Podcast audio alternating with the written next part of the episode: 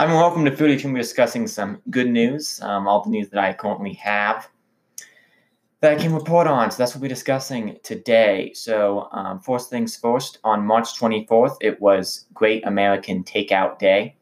That was a fantastic event that was done that, a group of people declared and it was an, it was done as an effort to get Americans to order takeout. The event was so huge; it had its own Twitter account, and if you supported restaurant employees on that day, you could share a post. And Smithfield Foods would make a five dollar donation up to 100k to Core Gives for everybody that posted a tweet with hashtag The Great American Takeout. So that's um, one of the nice news stories. Another thing that we had on March 23rd that was really nice was that the National Restaurant Association um, started a campaign to fight to support local restaurants to keep them open and to get them some of that funding that they really need.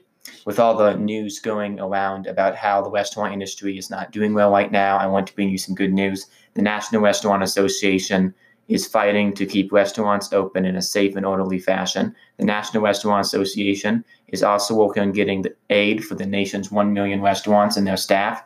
Earlier last week, they launched a nationwide campaign urging Congress to take immediate action to support the restaurant industry. You can join the fight by texting recovery to 52886 or by visiting their website.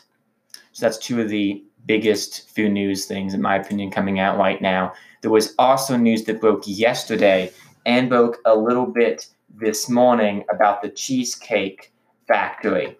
And this is some this is some sad, sad news over here at the Cheesecake Factory. Um, they announced to their landlords that they will not be able to pay the rent on April 1st. So that is that's very sad. But um, from what I've seen, the landlords being very helpful with them and uh, allowing them to um, not pay for that month. Anyway, thank you for listening to Foodie. That's your food news for this week. Um, check back later. We'll have more news as it comes out. Our website is updated consistently with news all the time, so go check out our website.